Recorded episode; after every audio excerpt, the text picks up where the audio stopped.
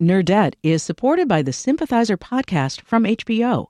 Join host Philip Nguyen in conversation with the cast, crew, and author Viet Thanh Nguyen as they discuss the making of this historic HBO original limited series.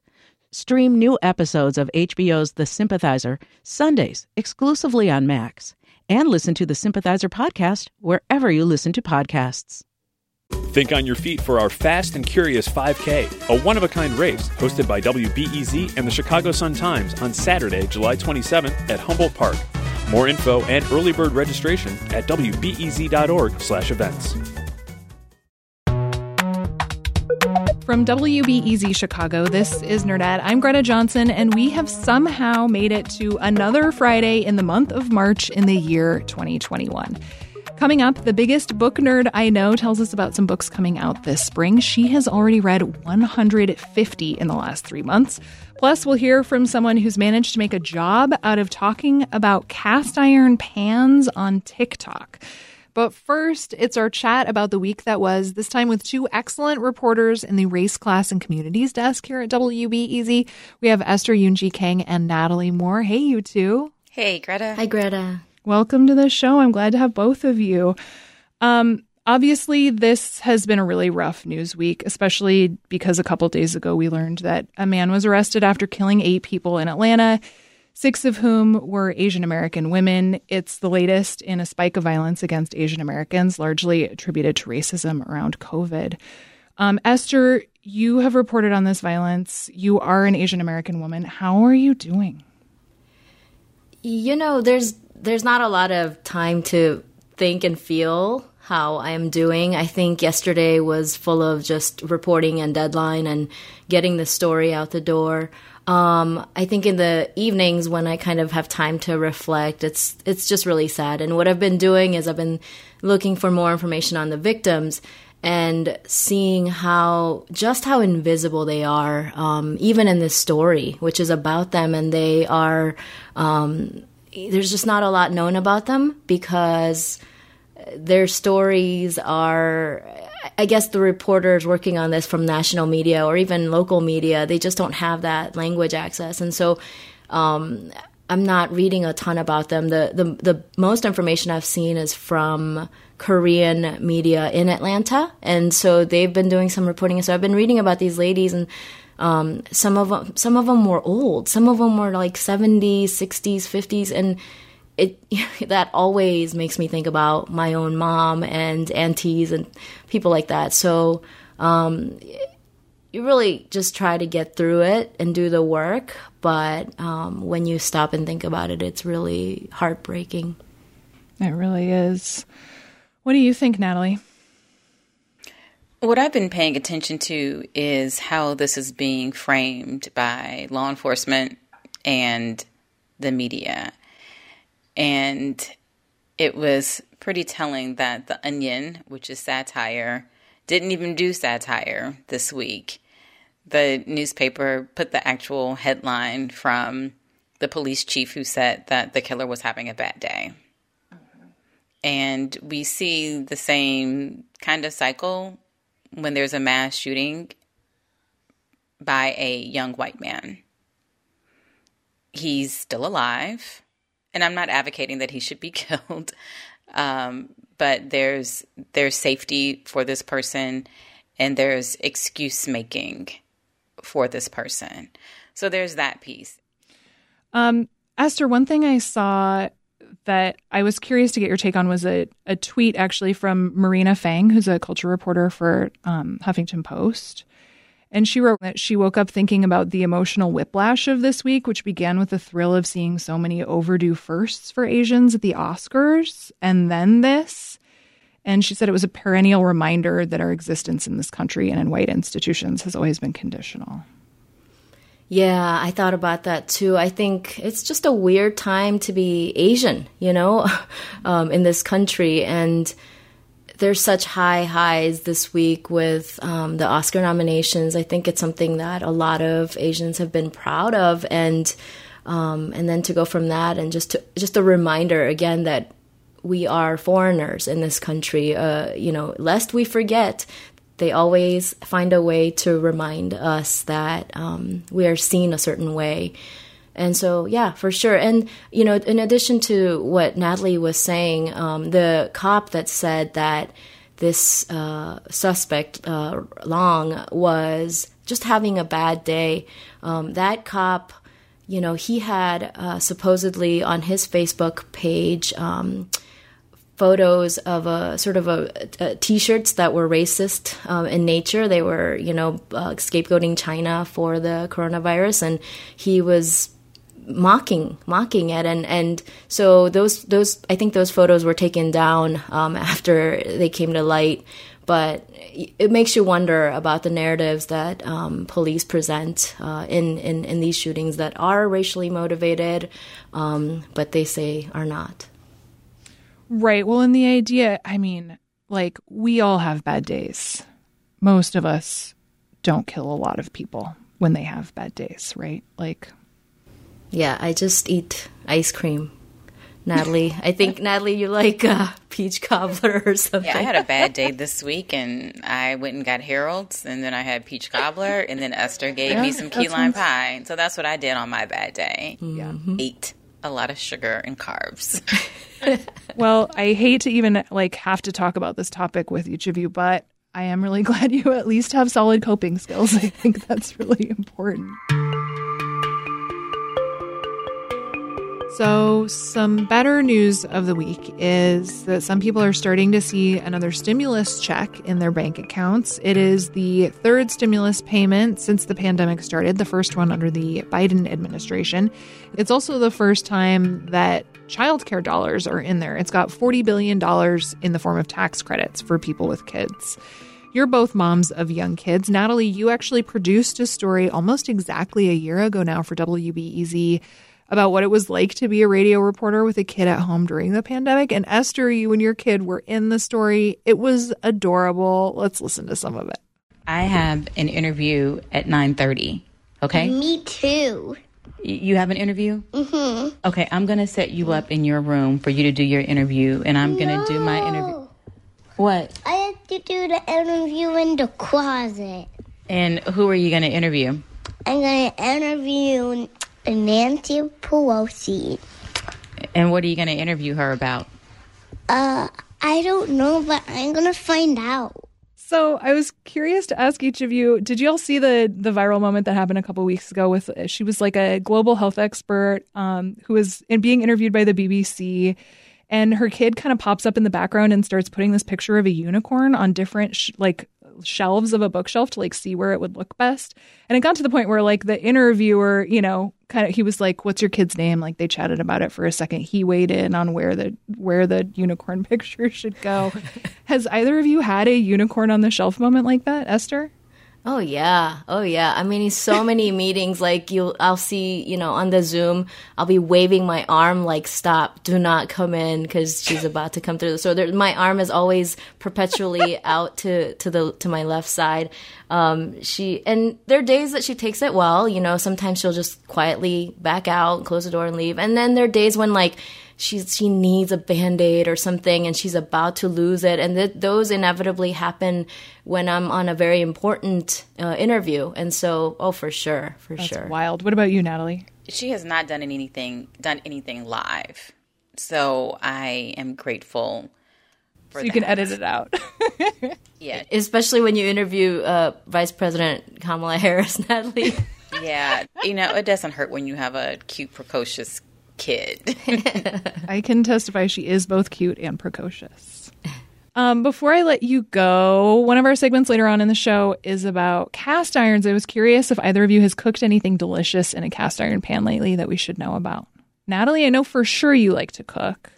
I have a really good recipe that I love in the cast iron skillet. It's two Cornish hens with bacon, baby potatoes, Brussels sprouts, lemon, and garlic. And you cook it really high. And you cook it in stages. Like you do the Cornish hen for a little bit, and then you add a, you know, you just keep adding things. And it's a, oh. a one pot dish. It's uh, very kid friendly. Teenagers love it. Everybody loves it. So that's my favorite. That's amazing. When I think of one pot, I do not think of Cornish game hens. game hens. That's amazing. What about you, Esther? Do you cook much? I do. I do cook. Um, but I am kind of afraid of the cast iron skillet. So yeah. I have two, and I think I'll need to listen to you know your segment with the expert because. Um, I'm scared to, ha- you know, wash it, and I'm scared to. I'm just, it's it it intimidates me, and so I have like a really really big one, and so I'll I'll just cook. I'll just use it like any old um, pan and just cook on on my stovetop with a cast iron skillet, but it doesn't mean every time I look at it, I'm I'm not terrified of, of the. I think there is something about putting it in the oven too that does just feel next level about it. Yeah, true, true. Natalie Moore, Esther Yoonji Kang, thank you both so much for taking the time to talk with me today. It was it was a really nice conversation, and y'all are just the best. Thanks for having thank me. Thank you. It was fun.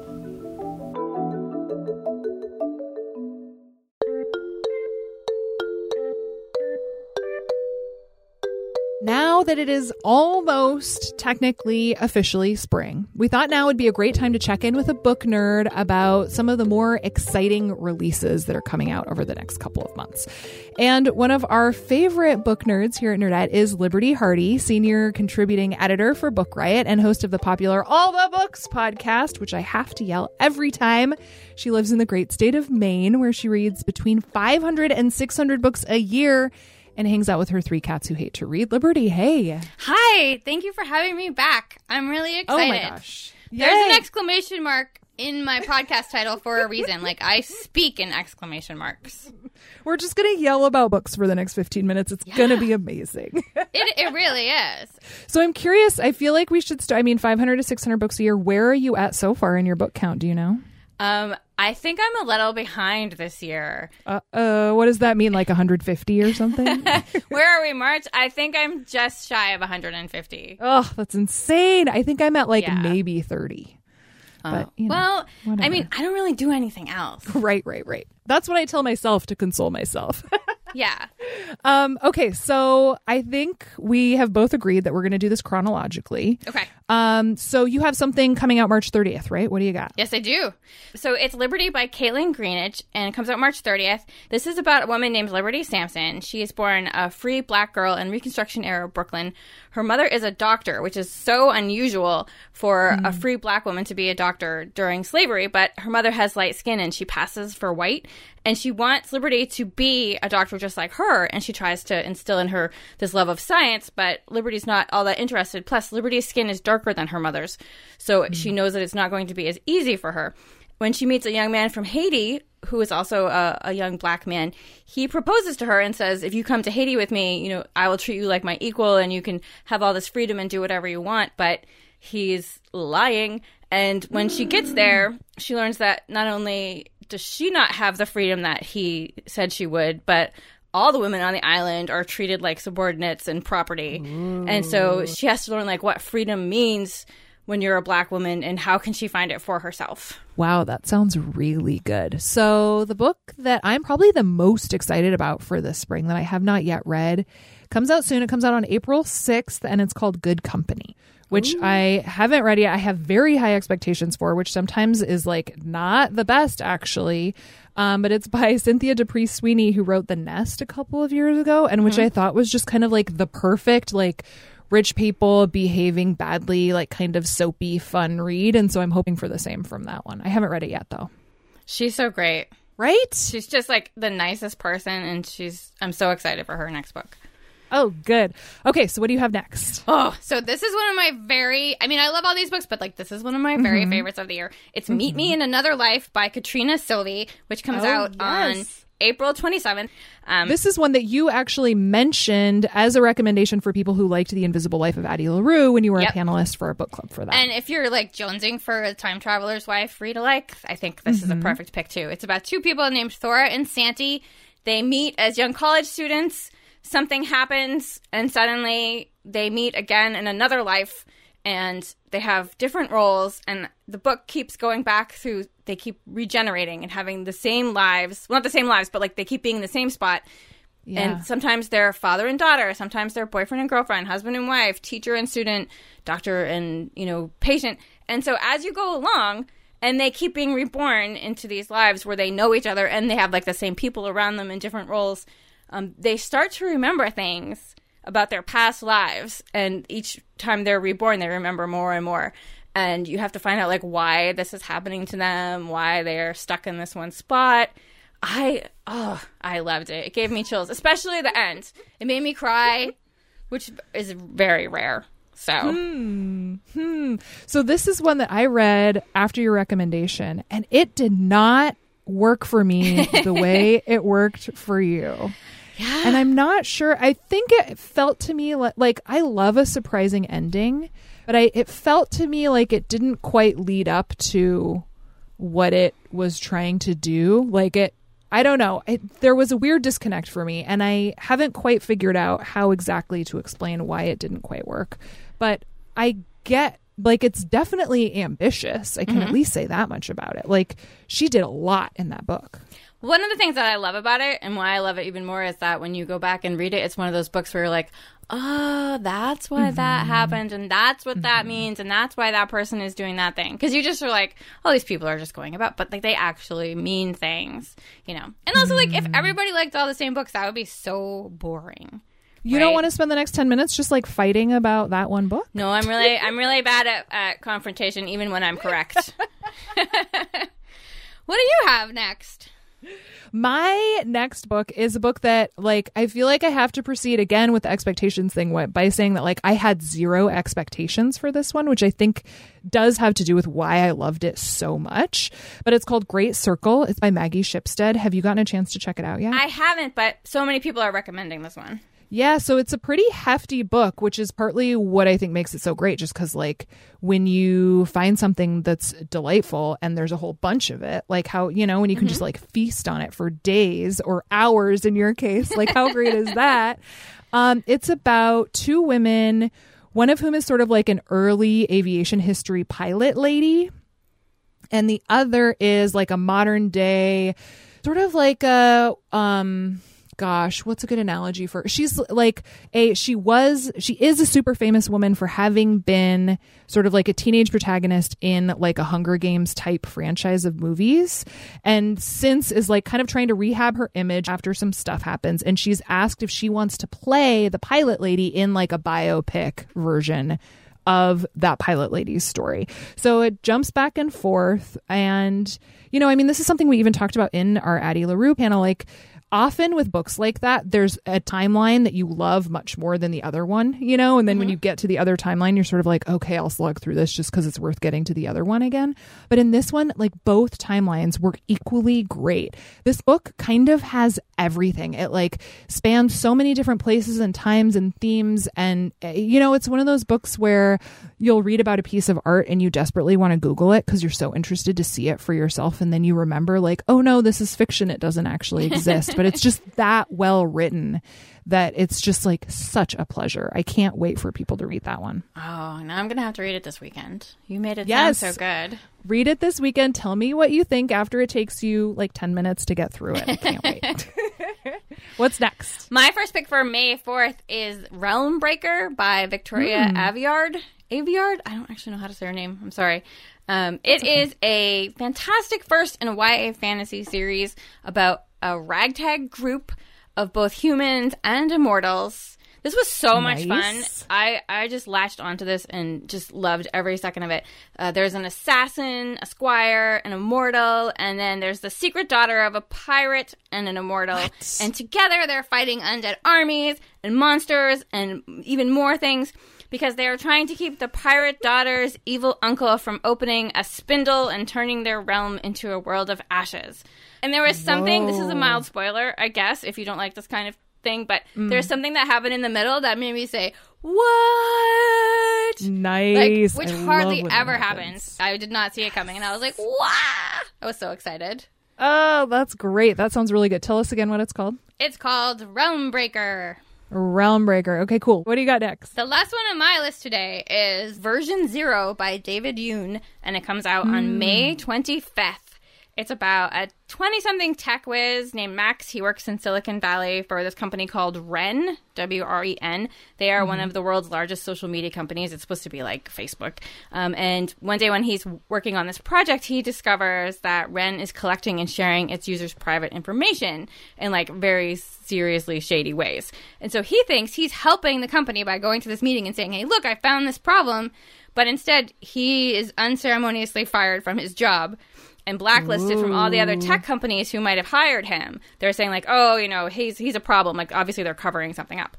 Uh, so Max's best friend, who also works for the company, Akiko, and his other best friend Shane, who is Akiko's boyfriend, decide they're going to teach Wren a lesson. You know, they start doing all mm-hmm. different kinds of things, and their technological anarchy has grown to like a global scale and attracts the attention of a reclusive billionaire who used to be the owner of one of the largest tech companies. He still is, but like he's recluse. Nobody talks to him anymore. He lives on an island. Um, and it make also makes them a target hunted by Wren's owners and their competitors who wish to silence them before they make a difference in the world for the better because nobody wants that. That sounds like a wild ride. It was really really fun. It's it is quite dark. It reminds me a lot of We Could Be Heroes by Mike Chen which came out earlier this year, except it's much much darker. But I would love to see this on the screen. It was really fun. Ooh. Liberty, you just gave us like a gazillion. Like, I'm so excited about all of those books. Yay! Uh, Liberty Hardy, thank you so much. It was really a pleasure to do this with you. Thank you for inviting me.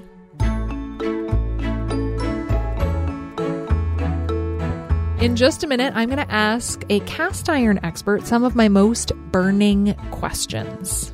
Get it? Huh? I'm sorry.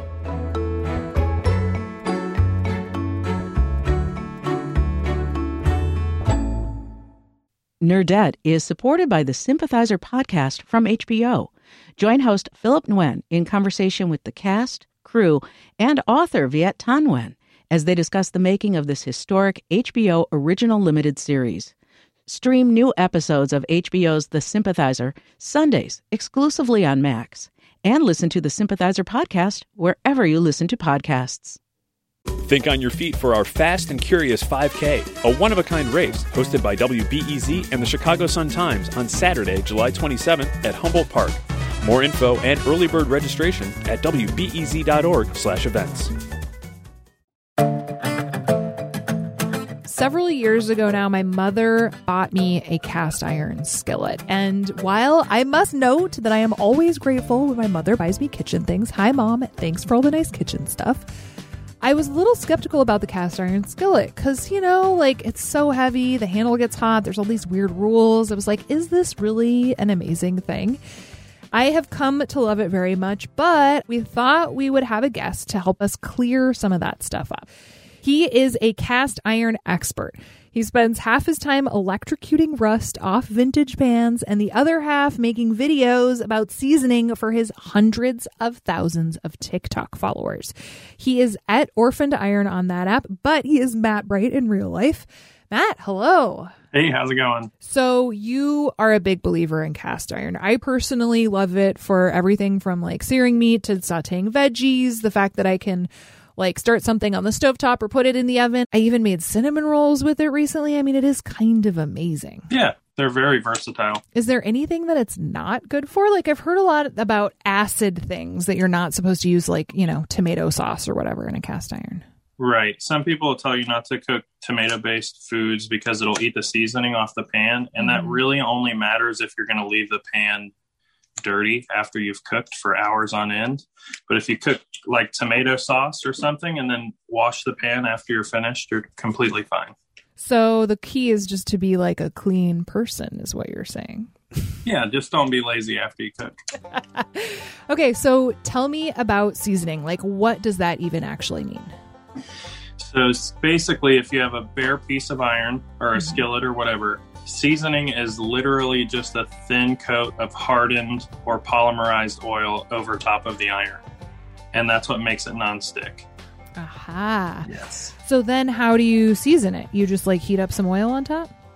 Uh, basically, you would just wash it with uh, Dawn dish soap or whatever to get any previous oils off. And then you would warm it on your stove top just until it's warm to the touch. And you would put whatever cooking oil you want on the entire pan including the handle and the outside. Mhm. And then you wipe off all the excess oil and you bake it. And you bake it. And how do you wipe off the excess oil? Like, can I use paper towel? I've heard that's not good for it. Um, I recommend the blue shop paper towels because they don't fall apart like the white ones do. That's a good idea. So, and you're saying soap is cool, huh? Because, like, my mother, I think, would be pretty freaked out to hear you say that. Yeah, soap is not as caustic as it once was, and that's where that mindset came from, was 60, 70 years ago.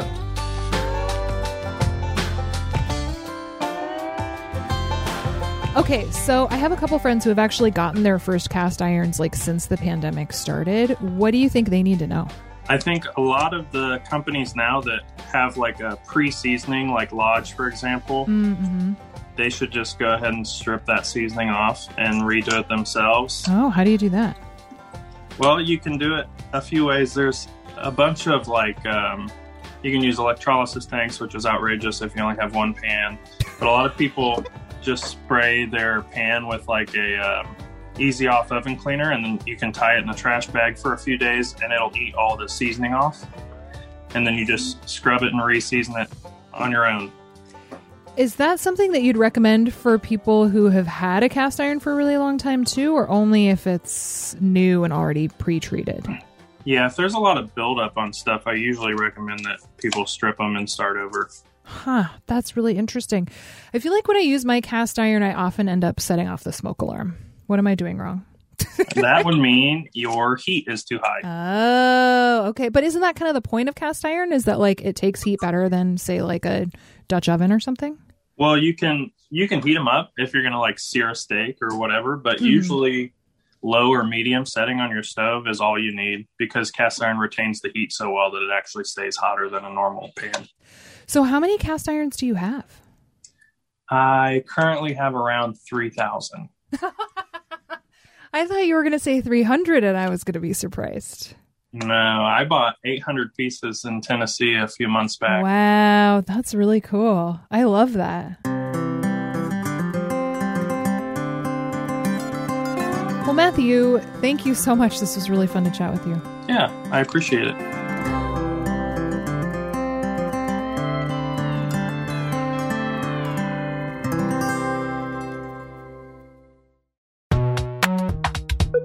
All right, that's it for today. Before we go, let's listen to a voicemail from a Nerdette listener. As you know, we've been asking for some sort of long term homework. We're asking you to reflect on something that you started during the pandemic that you want to keep doing on the other side. Let's take a listen. Hey Nerdette, this is Claire from Dallas, Texas. Um, and one thing that I'm going to be holding on to is that I started doing artwork in the middle of meetings because I've never really been able to focus well when it's just audio happening. And so now I do like cross stitching and I crochet, uh, I paint by numbers, I do little coloring games on my phone, um, and especially during like remote meetings, that's totally okay. Nobody's upset about that because they can't even see my face usually. Um, but it really helps me pay attention. So that's something that planning on holding on to. Oh my gosh, art during meetings. Claire, I love it. That's brilliant. We would love to hear your pandemic holdovers as well if you got them. All right, that's it for today. Oh, also, don't forget, Nerdette's Book Club panel chat is right around the corner. So, in addition to the pandemic holdovers, if you have thoughts or feelings or opinions or facts about Piranesi, send them over. We'd love to hear them. Just record yourself on your phone and email the file to nerdettepodcast at gmail.com. This episode was produced by me and Isabel Carter. Our executive producer is Brendan Banaszak. We will see you next week.